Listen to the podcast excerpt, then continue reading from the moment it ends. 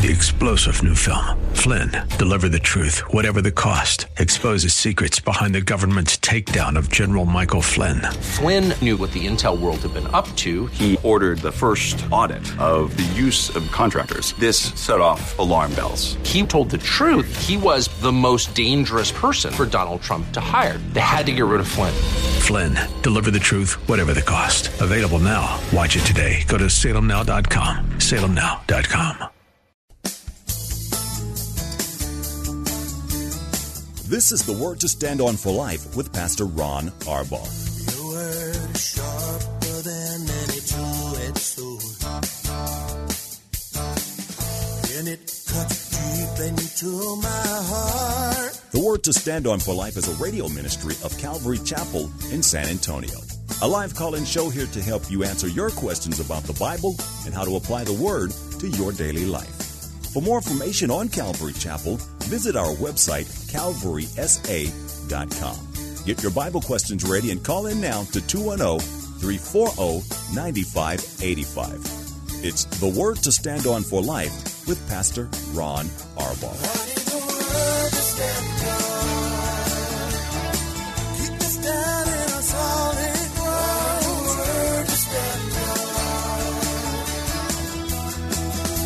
Welcome to the show on this very, very cold Friday afternoon. I'm Pastor Ron Arbaugh from Calvary Chapel in San Antonio, Texas, and this is the Word to Stand On for Life, a program dedicated to taking your phone calls, answering your Bible questions, questions about stuff going on in your lives, anything and everything. All you have to do is call us. You can dial 210 340 9585. If you're outside the local San Antonio area, you can call toll free at 877 630 KSLR. That's 630 5757. You can email questions by emailing questions at calvarysa.com, or you can use our free Calvary Chapel of San Antonio mobile app. And if you're driving in your car on this cold Friday, the safest way to call is to use the free KSLR mobile app. Hit the Call Now banner at the top of the screen, and everything else will be hands free. Thanks for tuning in today. Uh, tonight, I'm going to be teaching out of Revelation chapter 12. And then on uh, Sunday, we are back in the Gospel of Mark. Uh, you can watch live stream at calvarysa.com if you are interested. Hope you have a wonderful weekend. Go to church, find somebody else that needs to be served or prayed for or loved on, and be the arms and the hands and the voice and the hug of God if you get the opportunity. Let's get to questions while we await your phone calls. You never know. Sometimes Fridays we get lots of calls, sometimes Fridays we get no calls.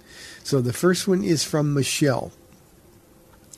Michelle says, When the Holy Spirit is removed from earth, will there still be morals and laws, or will it be the Wild West, spiritually speaking?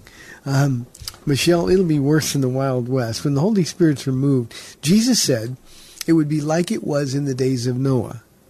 And so I'm not sounding like I'm exaggerating here, but in the days of Noah, we're told that the that every inclination of man's heart was only evil all the time. That's why the judgment of the flood. Every inclination, evil all the time, and only evil. There was nothing good. Well, when the Holy Spirit is removed, the, the church is going to be raptured from here. And the Holy Spirit, um, it's going to be the Wild West. You know, I grew up with movies like Wild in the Streets and those other kinds of movies where there was just unfettered rebellion everywhere. And that's pretty much the way it's going to be.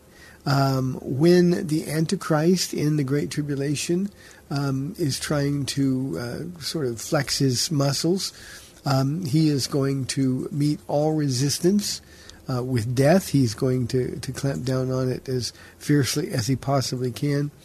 Um, but but believe me, there won't be anything other than the people on the earth who are getting saved. Now that's the one thing about the Great Tribulation that we can have hope for. We need to share this with the people that we love. Um, people are going to get saved. The Holy Spirit is still going to be at work. He's just not going to be working his restraining power. So evil is going to get more evil. Now, Michelle, we live in a time where we've seen in, in the last, I don't know, six or seven years, we've seen uh, our nation change so radically, so quickly. I mean, unbelievably fast. Um, and and it's going to be even far greater than this. Uh, so every inclination of man's heart was only evil all the time. That's what we have to look forward to during the Great Tribulation.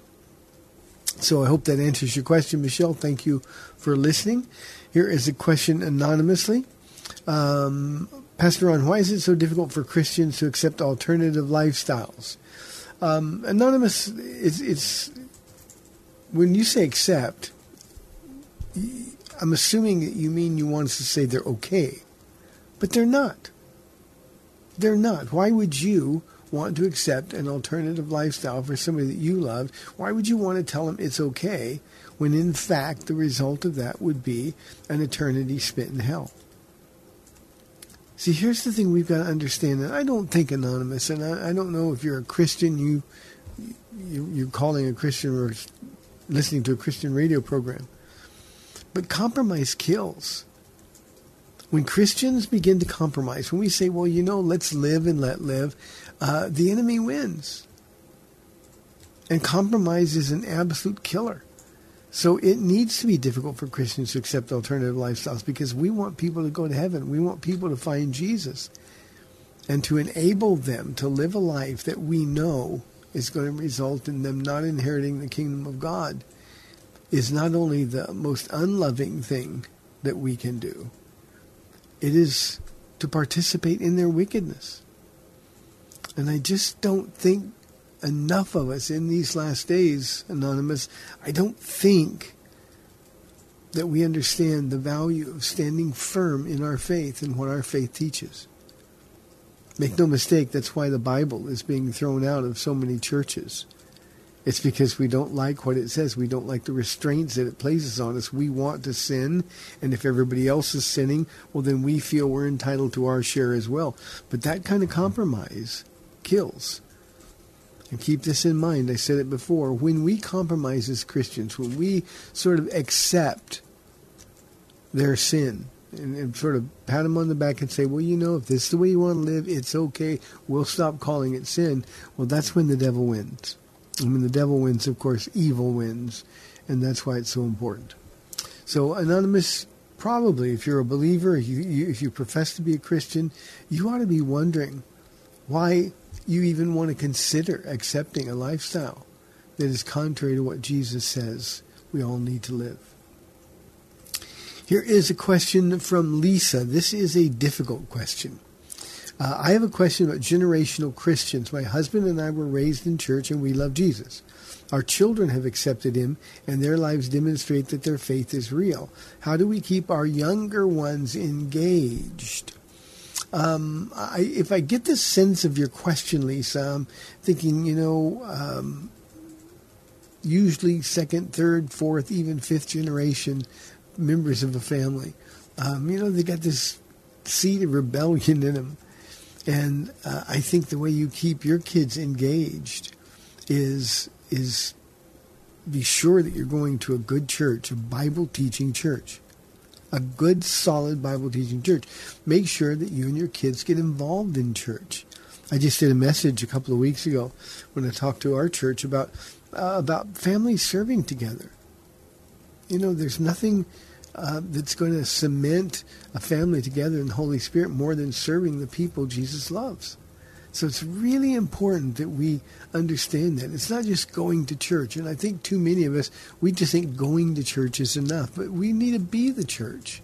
And you raise your children that way. I think the thing you do at home is you engage them in honest conversation and honest Bible study as a family sit down together. We went on vacation this last summer, and one of the families that went with us, whenever it seemed in the morning, they had all the kids sitting around them, and they were doing the family Bible study.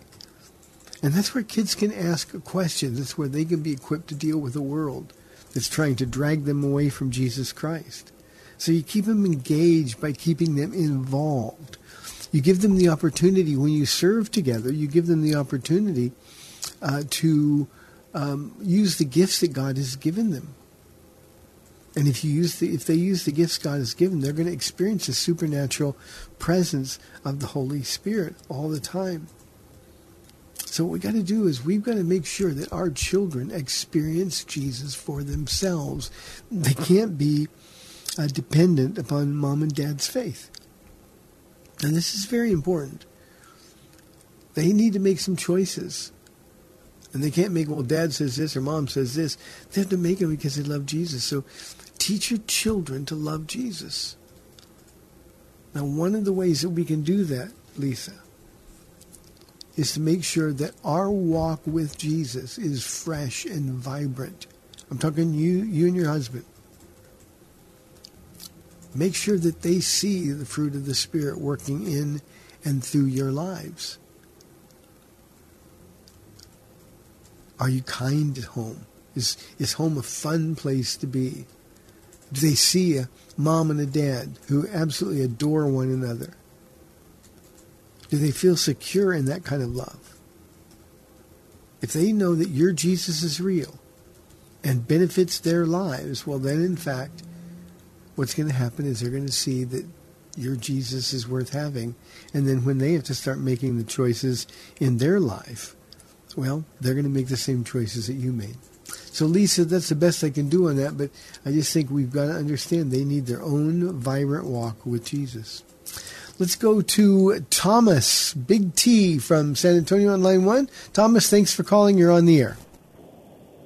Hello, Mr. Arbaugh. How you doing once again? Um, it's been a while since I called in, but anyway, I was just look. I'm I'm facing. I'm being faced with the decision, and all of us are. But some have to do it. Some, I mean, some you know they feel like they got to do it. Others, you know, they just. Anyway, it's the COVID nineteen uh, vaccination. First time I'm I'm really. I got a scheduled appointment. Uh, I mean, is this something that I should really consider doing, or is it something that you, I think you mentioned before? It's just a personal choice. Yeah. Thomas, is this to keep your job? Thomas? I, I guess we lost Thomas. Thomas is listening on the radio, I guess. Um, you know, Thomas, this is this is a decision that I can't make for you. Um, um, this is something uh, Romans fourteen twenty three says anything not of faith is sin. Uh, I don't know your medical history. Um, if if it were me, I would talk to my doctor, and I would ask him what his recommendation is, uh, and then I would take this matter to prayer. Now, the other thing I would say is is don't rush to do it because uh, there was uh, the vaccine mandates were, were just argued before the Supreme Court uh, this morning, and a decision is going to be com- coming out, I think, in the next couple of days, relative to um, the constitutionality of the vaccine mandates. Um, do not quit your job. I mean, if you decide not to get the vaccination, do not quit your job. Be a good employee. Don't complain. Don't do anything. If they fire you, let them know that you're sorry to go, that you wanted to keep your job. I think there's going to be um, some some pretty solid legal standing that people are going to have. I know Christian lawyers who have assured me there is going to be a tidal wave of litigation from people who have lost their jobs. So um, I really can't say for sure, Thomas, uh, what you ought to do. Uh, but I think I will say this, and this is uh, my opinion, and I've stated it on this program before. I think it is absolutely horrific that we live in a country where our medical care is being determined by a government that certainly does not have our best interests at heart. So, f- from my perspective, Thomas, this is a tough choice. Uh, we we we've we've got to serve the Lord. We've got to to to have a job to feed, provide for our families. Uh, but what I would tell you to do is don't do anything quickly because I think things are about to change. I think the temperament in this nation is quickly moving away from um, these mandated vaccines. Thomas, I see you're back on the line. Does that answer your question? Well, yeah, and, and they're not forcing me. They're not forcing me, Ron. But uh, uh, you know, they did mention it, but they don't keep mentioning it and mentioning it. It's just that Okay. I don't know. I just saw some of the medical da- data. Yeah, you know, Thomas, I think that the medical, uh, uh, the, the, the numbers of people, and in particular men, who are having heart difficulties as a result of taking the shots and then the boosters, uh, I think the numbers of those men is cause for concern. And and um, I, I I would be very upfront about it, very respectful, but but I would just let them know if they ask that it's a decision that you haven't made yet, and then continue to be a worker that they don't want to lose. Uh, and again, I think that, that we're going to see some information that's going to come out. I think you're probably going to see a 5 4 decision on this issue um, coming out of the Supreme Court. But that was just argued today, and we'll see what it goes from there. God bless you, Thomas. Thanks for calling. It's good to hear from you. I uh, need to know you guys are out there and you're okay if I don't hear from you for a while. Okay. 340. Thanks, Thomas. 340-9585 for your live calls and questions. Here is a question from Daniel. He says in 2 Corinthians 13:5, I want to know how do we examine our hearts? Um, Daniel, uh, w- when Paul writes this, this is so important. Um, we're to examine our hearts daily, he said, to see whether or not we're in the faith. Now, that doesn't mean, that's not a reference to whether or not we're saved. That's not the issue. But the idea is are we walking with Jesus? Are we in the will of God? And I think the way we examine our hearts is relative to the description of what a Christian life should be like when we're um, when we're walking with Jesus. Um, uh, you know, if you're troubled about something, you want to say, "Okay, Lord, examine my heart. You know everything." I, I'm always both comforted and discomforted at the same time uh, by the fact that Jesus, it says in the Gospels several times, he knew what was in the hearts of men. And because Jesus knows what's in your heart, it's better to be honest with him about what's in our heart. And if I'm, uh, if my life isn't filled with joy, then I've got to examine my heart and get to a place where I can say, Lord, where's the joy? Where did it go? David, after repenting of his sin with Bathsheba and killing Uriah, uh, he said, Lord, um, um, restore unto me the joy of my salvation, renew within me a right spirit. So one of the things that you need to be honest about, and, and maybe, Daniel, if you're married, you can ask your wife, is my life, does it appear to be joyful? Nehemiah says, the joy of the Lord is my strength. So is my joy evident to others? If it's not, then you can repent and you can make a, a, a correction. I think another example, do you love God's word? It is, as a pastor, Daniel, it is frustrating to me, uh, unbearably so at times. It's frustrating to me how many Christians don't have a hunger, I mean, a deep hunger for God's word. I, I don't, I just, we cannot survive the onslaught of this world unless we're men and women committed to and in love with the Word of God. And so if I'm examining my heart, I'm going to say, okay, Lord, uh, why don't I long for your Word? And then we can say, okay, Lord, I'm sorry. I need to hear from you every day. I need to hear your Word. And we can be in the Word of God. Another example, Daniel, is um, a hunger for fellowship. You know, Christians love to be around other Christians. And we need to hunger for fellowship. We need to have a desire for serving. Uh, another source of heartbreak for me is people who um, just come to church. I mean, they just come. They sit for the hour and 20 or 30 minutes that we're here, but that's all they do. They just come and then they leave and then they come again the next week. Now, don't misunderstand. I appreciate everybody and love everybody, but they're the ones who are missing out. If we're not hungering for fellowship and for serving the Lord who served us, then that's an occasion for us to examine our hearts. And the purpose of the examination is to say, why is it like that, Lord? You ought to love church. Sunday ought to be the highlight of your week. You know, I remember before I got saved, and I would ask people, "So what'd you do on the weekend?" People would say, "Oh, we went to church." I'd think, "Oh man, why did you do that?" But now, of course, I can't imagine missing church. Not just because I'm the pastor, but just because this is where this is where God uses us. This is where we get strong in the Lord, and and where we can minister to to people that He loves. And so often we look at church like a religious checklist thing. Okay, Lord, I went to church. But you gotta love going to church. Here's a hard one, Daniel. If you're holding unforgiveness towards other people, you need to be honest instead of saying, Lord, well, you know why I can't forgive them. You need to say, Jesus, you forgave me of everything. Why does this unforgiveness plague me? Why am I in bondage to unforgiveness? And I think that's Paul's intent when he talks about examining your hearts continually. The fruit of the Spirit. Does it characterize your life? Love. Are you a loving person? Joy. We talked about that peace.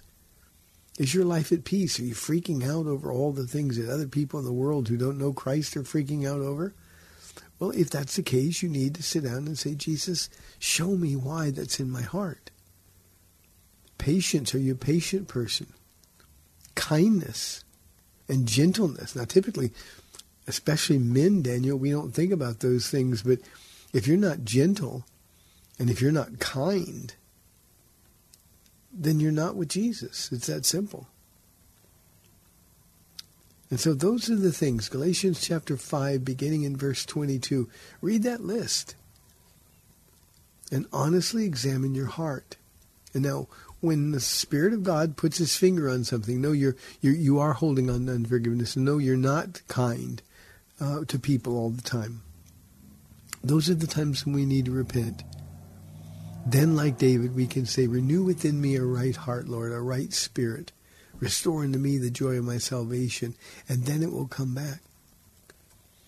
And when it comes back, you no longer will have that situation, you know, where you're thinking, uh, okay, something's wrong. The enemy won't be able to, to condemn you. And um, uh, the joy of your walking with Jesus, Daniel, will reoccur. That I can promise you. Thank you for the question. 340-9585 for your live calls and questions. We're inside about four minutes now, I think, for this half of the program on this Friday show. Marcus says, what does it mean to be chosen by God? Does it mean you can be unchosen? Well, Marcus, God chooses us. Romans 8:29 and 1 Peter chapter 1, uh, first few verses say that we are chosen by God according to his foreknowledge. So here's what that means it means that God knows, of course, He knows everything, but God knows those of us who are going to choose Him. Uh, when I was born a hundred years ago, God knew that I was going to choose Him on that February day in 1991.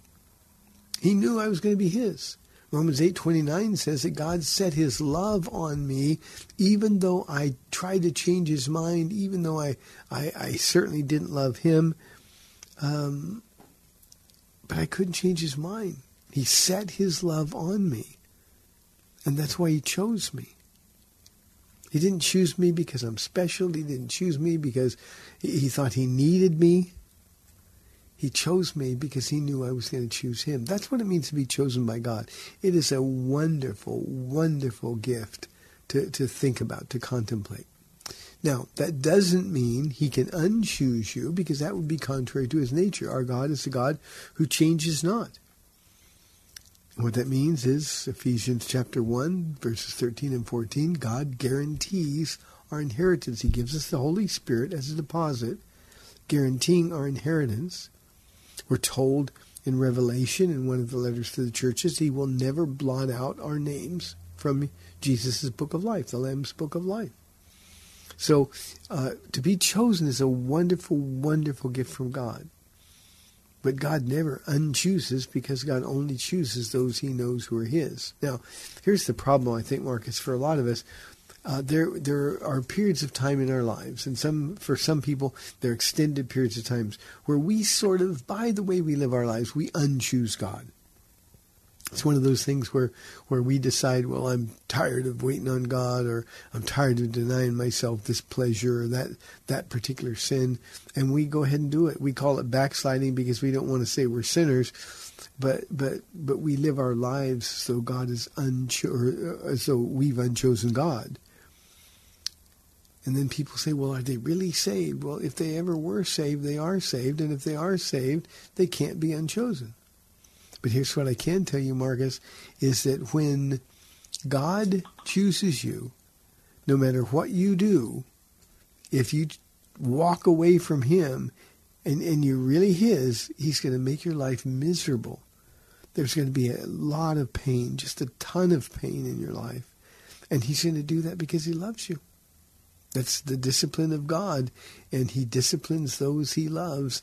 And I have seen over my years here at Calvary Chapel a lot of people resist God, walk away from God, completely rebel against Him, and then when things got really, really impossible for them, they came back home like the prodigal son.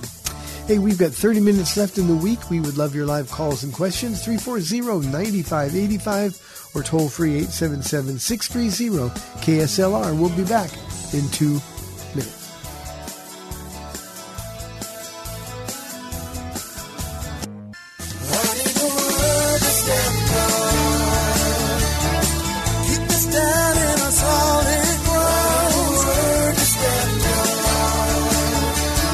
Welcome back to the Word to Stand On for Life. We're taking your calls at 340-9585 or toll free 877-630 KSLR. Now, here's Pastor Ron Arbaugh. Welcome back to our final 30 minutes of the week, 340-9585. And we'd love to have any questions or comments that you have. Here's one from Nacho from our email um, side. Pastor Ron, I was reading Acts 2 and got to the part of the fellowship of believers in verses 42 through 47, and two things hit me. I realized that the new church would probably not have met at the temple for very long and probably had to break up into smaller home churches we hear about. Would that be true? Uh, with that in mind, I'm assuming that most of the 120 who received the Holy Spirit initially would be the first pastors. So God already planned the church to break up into smaller fellowships. I mean, getting 3,000 members in one day they just could not meet in the same place at the same time for very long, especially when the Jews would eventually start to push back on Christianity. Uh, and then he says this, my other point is what a wonderful thought thinking of the whole church back then coming together in fellowship, getting in the Word, praying and being there for each other. The fellowship must have been so sweet. Sure would like to see more of that in our modern church today. I would too, Nacho, for sure. A couple of things, and I think we have sort of a, a romantic idea about what the first century church was like. Um, they hung together. Uh, remember, the church was entirely Jewish at the beginning, and Jewish families expelled um, the, the, the members of their families who became Christians. Uh, sons, daughters, um, spouses, it didn't matter. If a Jew deserted Judaism and became a Christian, they were written off. Uh, literally, they held funerals for them and treated them as they were dead. So what happened at the beginning was there were a whole bunch of um, homeless people. It'd be like they were immigrants. They were they were no longer welcome in their homes or by their families, and so they had to be together just for survival. And I actually believe that they would go out into the wilderness places and and uh, and and have like our homeless encampments now. I think they would take care of one another and they would provide for one another. Remember Barnabas coming in and laying money at the feet of the apostles. Do with this as you would. And and, and they, they really did care for one another. That was Christian love in action. So uh, the camaraderie, the, the unity, the oneness there, uh, Nacho, was a result of them not really having any choice. Now, they didn't get to meet at the temple. Jews who became Christians would be excluded from the temple. They could go into the outer courts, and that's you'll see the the apostles who are going out in the outer courts and they're doing miracles and they're proclaiming the word of God. They were doing that at the risk of their lives. So um, uh, it was just a matter of survival. Um, you know, we've got the story of the Apostle Paul, a tent maker, and he would hook up with um, uh, Priscilla and Aquila because they too were tent makers, and and that's just the way the body worked, and they really did have one another's back. Now, as to breaking up into smaller home churches, of course, God knew that was going to have to happen, but they would break up and meet wherever they were, wherever they could. Um, I'm sure in those encampments they would have um, larger Bible studies and smaller Bible studies. People would, would join together with like-minded, like-hearted people, um, just, just because of the comfort. When Paul's missionary journeys began, that's when the, the, the house churches really began to take off because there were no alternatives. They didn't have access to the public areas where there was a lot of room to meet. You know, we can go rent a place. They couldn't. And in, in fact, in a lot of those cases, they had to meet um, in hiding because the Christians would be persecuted by, by Jewish authorities and sometimes by Roman authorities. So it was an absolutely brutal, fearful lifestyle. There was nothing romantic about it. Uh, house churches and house Bible, home Bible studies weren't anything at all like we have now. So um, they had no one, nothing but God to hold on to. And believe me, they held on to Him, and He held on to them. So um, that was what what was going on in the in the in the early church. Um, regarding your thought about the church coming together and fellowship and getting into the Word and prayer and being there for each other. Um, we can't even begin to imagine how sweet the fellowship was. We can't begin. That's the way it was always supposed to be. And we lost that. We lost that. We lost it when church became institutionalized. We lost it when church became nationalized in the fourth century. Um, uh, we certainly haven't regained it, haven't found it here. But I can tell you that this is the way it's always supposed to have been. The church is a family. We're the family of God. We're supposed to act like family. And too often we act like the most dysfunctional family in the world. Uh, when you find a church where the love for fellowship, the love for brothers and sisters is palpable, you can feel it, that's the church that you don't want to miss out on. Great thoughts, Nacho. Thank you very, very much. Here is a question from Sheila. Um, for the Christian, what is the biggest problem in or with people who have transgender lifestyles? Um, Sheila, you know, we, we, we have a tendency, again, relative to the other question we had about compromise earlier, um, we have a tendency to think, well, you know, what they do is up to them. I, I, it's none of my business. But this is an attack by the devil on God himself. In the book of Genesis, in chapter 1, I think it's verse 27. I don't know why I'm having a hard time getting oh, my cursor where it goes.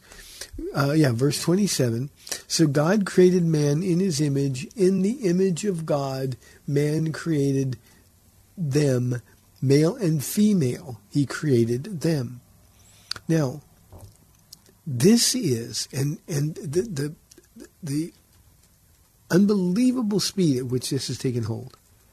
Right now, it is an unthinkable thing to say publicly that a person who says, Well, I'm a man, even though my body's female, or I'm a woman even though my body's male. It's unthinkable to go out right now. You would be blasted and canceled and could lose jobs and, and everything else to say, nope, he's a he and she's a she because that's the way God made them. Unthinkable. And yet it is the most logical thing in the world. Why? Because this is the devil's attack on us being made in the image of God. He's casting um, the, the question again is God good? Does God really love you? Why would you be in this situation? This is an attack of the of the the, the most aggressive kind on the character and the nature of God and who we are as his people. This is humanity saying, We will not have you be king over us. That's what they said about Jesus. And we're saying the same thing. Well, you made me biologically male, but I feel like female, so I'm going to do that. We're, we're, we're mocking God Himself. And the world around us is saying that's a good thing. And this is an area where Christians have got to take a stand and we've got to say, we're simply not ever going to compromise on this. You know, Paul and I are watching, we watch Jeopardy. And we're watching Jeopardy, and, and now I think the fourth or fifth longest champion uh, in their history is on. And it is a man who is a woman who says he's a woman. Um, um, you know, you can see his beard growing. Uh, at the end of the day, you can you can. I mean, he's you just it's a man. Um, and and it's it's you, we can't be happy for him. He can say he's a woman, but that doesn't change his biology. That doesn't change his DNA. Gender doesn't change. And the fact that somebody says, but but I identify as a woman, well, I identify as a six foot ten inch NBA basketball player, but no NBA team is ready to sign me. You see, we've got to be honest about people and who they are. I just saw a news story today. Um, the Ivy League and the University of Pennsylvania, or Penn U, uh, is supporting a a, um, um, a man who was a, a collegiate swimmer. Um, he calls himself Leah. I can't remember the last name now, um, but um, they're supporting him and his right to perform as a woman. The problem is he's winning races by more than 45 seconds. He's shattering records. Again, he was a competitive male swimmer at the university division 1 university level. This guy is good. And suddenly he says he's a woman, and now he's breaking records. And all of the other female swimmers, the truly female swimmers, are unwilling to say anything because they know that they're going to be canceled. They could lose their scholarships. It's not the politically or socially correct thing to do. And yet, women's sports is being destroyed by this nonsense. So, those are the problems. It's not real. You know, I love my children. My children have uh, an identity they think they're something and they're not. My job as their father is to say, no, we have to be real about this. And nobody's doing that. My last thought on this, Sheila, is you know, years ago, uh, and I can go all the way back to 2015 when transgenderism was just sort of, uh, um, you know, an afterthought. Um, homosexuals were given the right to marry by the United States Supreme Court. And I said, predictably, that, well, now that the government has blessed it, you're going to see the exponential increase in this. It's not that more people are, are, are gay, it just gives us the right to rebel against God. And I remember saying, you know, I could never understand why the homosexual community attached their cause with the transgenders because nobody, and I said this, nobody's ever going to accept that a biological male is a female or a biological female is a male. How wrong I was, Sheila. That's the power of the devil. And these lifestyles are simply evil to the core, a rebellion against God and the authority of God in our lives. Thank you for the question. Here is a question from Willie. Are babies born sinners and will they go to heaven if they die young? Um, Willie, I had a similar question uh, earlier this week.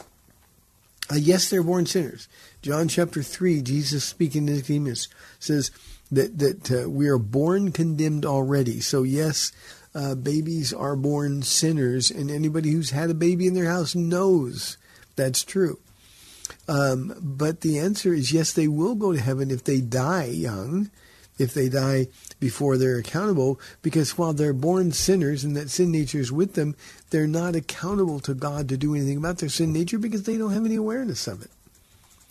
So, yes, they're sinners. Our flesh is flesh. They're born with a sin nature.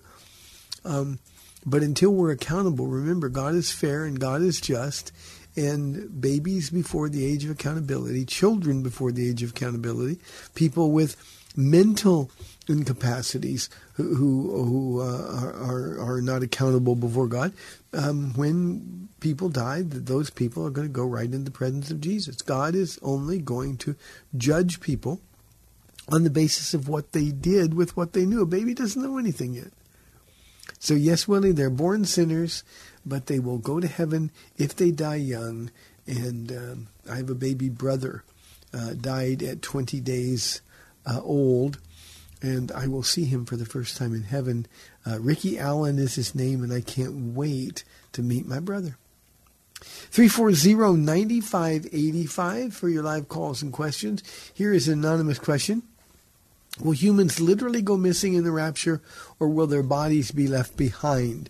Um, anonymous, there's there's differences of opinion on this. I believe very strongly that uh, we'll just go missing. Um, our bodies are going to be transformed, um, like like a uh, uh, caterpillar is transformed into a butterfly. Um, the the butterfly doesn't stay behind. Our bodies aren't going to stay behind. I think in that that instant, that twinkling of an eye, uh, we will be changed. It doesn't say we're going to shred these old bodies or, or shed these old bodies rather, but but but that we will be changed and will meet the Lord in the air. Uh, and I think that that demands that we leave these old bodies, but the bodies burned up in that instant. So uh, there won't be bodies left behind. I think, uh, as you've seen um, in in movies, uh, left behind things, and um, I think we'll we'll leave the trappings, the clothes, shoes. Uh, I think if we're in a car, um, we'll be taken out of that car. But um, um, I, I, think that's going to be part of the consternation of the world. What happened to them? Where did they go? If there were just bodies left behind, carcasses left behind, I don't think anybody would would be wondering about what happened. I mean, it would be well, why is this happening? And uh, but but I think we're going to go instantly in the presence of the Lord, and our bodies will be just gone.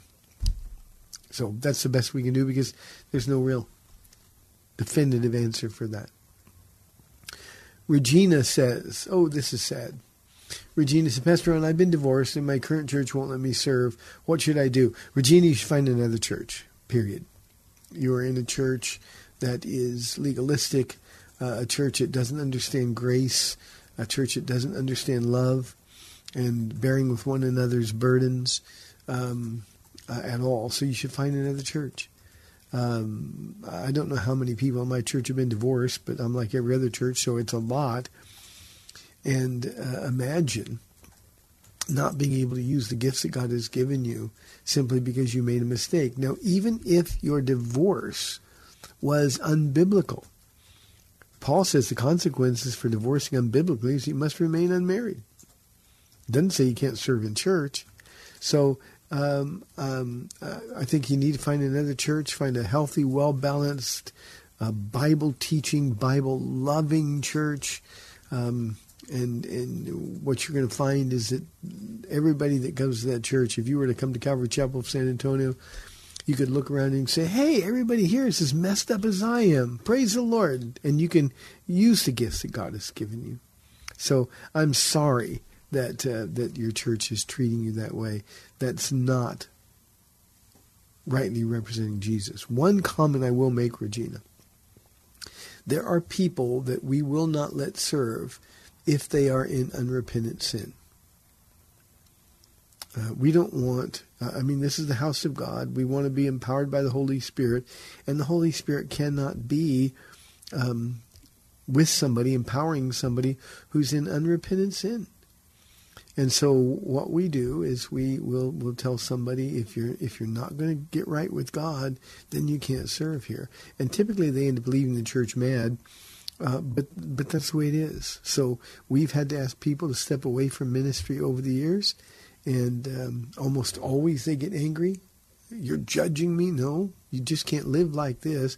And so when we find out about people who are serving, uh, who are living in unrepentant sin, we try to deal with it but divorce is not the unpardonable sin. Divorce doesn't mean that you're you're you, got, sort of got your your scarlet D on your chest, um, a reference to Hester Prynne um, and her scarlet A. Uh, but find another church, Regina. 340-9585. Teresa asks, how can we know who is chosen by God to believe? Um, Teresa, we can't really know for sure. That's why we're supposed to tell everybody. That's what the parable of the sower is all about in Matthew chapter 13. It is the foundation parable of all the parables. Jesus actually shared the parable, gave the definition of the parable, and he told his disciples, How we understand any parable if you don't understand this one? So he told them. And the seed, you remember, is the word of God, and it's supposed to be scattered liberally, generously everywhere we go. And nowhere are we told to worry about what type of soil that seed lands on. Now, the soil, of course, represents the condition of human hearts. The seed, Jesus tells us, is the Word of God. So we spread it around. We tell everybody about the good news of Jesus Christ. And uh, whether or not they're chosen, we're going to find out that's up to God. But remember, God chooses those he knows are going to choose him, him back. So since we can't know who's chosen, we're to tell everybody and that's our responsibility before before God. So don't worry about who's chosen, who's not chosen. Teresa, if you're hanging out in a Reformed church or a Calvinist church, um, you, you might want to look at a different perspective because if you will do that, I think what you're going to find is um, a lot more joy, a lot more activity on sharing the gospel of Jesus Christ. Thank you for the question, Regina. Here's an anonymous question from our email inbox. Hi, Pastor Ron. Can you please help me understand what Jesus means in Luke 11, 24 through 26? What does it mean for the man to be swept and in order? And why would the Spirit be able to come back and bring seven spirits more wicked than him? Let me read the verses, anonymous, and then we'll all deal with the question. Uh, Jesus speaking, he's talking about people possessed by demon spirits. He says, When an unclean spirit goes out of a man, he goes through dry places seeking rest. And finding none, he says, I will return to my house from which I came. And when he comes, he finds it swept. He finds it swept and put in order. Then he goes and takes with him seven other spirits more wicked than himself, and they enter and dwell there. And the last state of the man is worse than the first. Now, uh, Jesus gives us the answers here for for what he means. Um, uh, when it says that um, the the the, uh, the host, the the body, the heart of the uh, of the formerly demon possessed person. Um, there's a for for reasons that aren't explained. Uh, demon spirits do not like to be disembodied. Um, remember, they begged Jesus, uh, two thousand of them at least, begged Jesus to let them go into the herd of swine. Don't cast us into the outer spaces, into the arid spaces. Um, and, and Jesus let him go. Um, so uh, evidently there's no rest. Um, why they don't like to be disembodied, I don't know, but they want to they want to host a home, and it says if they don't um, find rest out there, uh, they go back to the house from which it was cast. Now, uh, I've cast demons out occasionally, anonymous, from people. And the only condition under which I'll do it, uh, and um, this is not a, a, a, normal thing, so I don't want to give the wrong impression. But uh, when when I encounter somebody who's demon possessed, and they will not receive Jesus Christ as their Lord and Savior, I don't cast the demon out because I don't want them to be cast out. I mean, I could do that and there might be temporary relief, but I also know that according to what Jesus said, they're going to go find seven other spirits and bring them back to the person. I may get a temporary victory, and I can puff my chest out and say, "Wow, we we beat those demons." And I'm, I'm speaking figuratively because nobody wants to mess with demons. But w- when the demon comes back and has seven other spirits, we know that Mary Magdalene was inhabited by seven demons. So evidently she had a demon. That demon was cast out and went and got others and they came back in. And things got worse. So I won't cast the demon out unless I can get the host of the demon And Jesus always gives me that, that, few moments of lucidity. Um, if they won't accept Jesus Christ, then I don't cast the demons out. That's what it means. This is just the life behind the scenes in the spirit world. Demons will come back. You throw them out, they'll come back if they find that Jesus isn't living in there. That's what the house being swept means. If Jesus doesn't live in there, greater is he who is in us than he who is in the world. If Jesus isn't living in that host, they're going to come back and make things far worse, seven times greater than it was before. So that's what he means, anonymous, and that's why he gave that instruction. Good question. Thank you very, very much. How am I doing on time? Just oh, maybe time for one more question. Here is a question from Vince. He says, I'm a Christian, but my conscience doesn't bother me when I'm doing stuff I know is wrong. Should I be worried about my salvation? Vince, I would ask you if you came to our church, what makes you think you're a Christian? If your conscience doesn't bother you when you know you're doing things wrong, I can promise you the Holy Spirit doesn't live in you. So, yeah, you should be terrified about your salvation because you don't own it. What shall we say then, Paul writes? Shall we go on sinning because where sin abounds, grace all the more abounds? No, God forbid, we're told. So the idea is if, if the Holy Spirit lives in you and you're doing something wrong, there's going to be that check in your spirit. If you can, for instance, do drugs or get drunk or you can have sex with people you're not married to and you think, well, it's no big deal. Nothing is wrong. I mean, that's, that's okay then, then you simply don't have the Holy Spirit living in you. You can hope you're saved, but hoping won't get you anything at all. Hey, I appreciate the audience today. May the Lord bless you and keep you. Have a wonderful weekend serving the Lord. Remember, go to church and be used by God to be a blessing to somebody else. I'm Pastor Ron Arbaugh from Calvary Chapel in San Antonio, Texas. Lord willing, I'll be back next week. We'll see you then.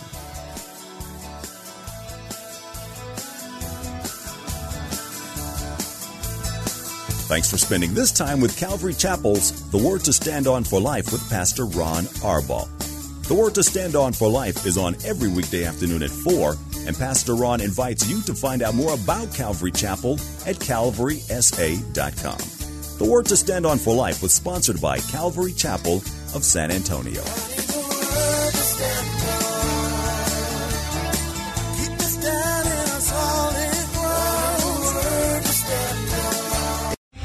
Three star general Michael J. Flynn, head of the Pentagon Intelligence Agency, knew all the government's dirty secrets. He was one of the most respected generals in the military. Flynn knew what the intel world had been up to. He understood its funding. He ordered the first audit of the use of contractors. This set off alarm bells.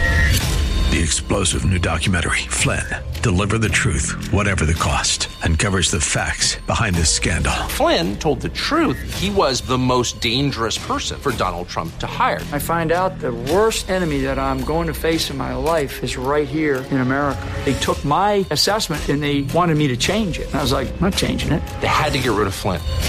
With in depth interviews, archival footage, and never before seen personal records of the man behind the headlines. I just felt like I was drowning. Flynn, deliver the truth, whatever the cost. Available now. Watch it today. Go to salemnow.com. Salemnow.com.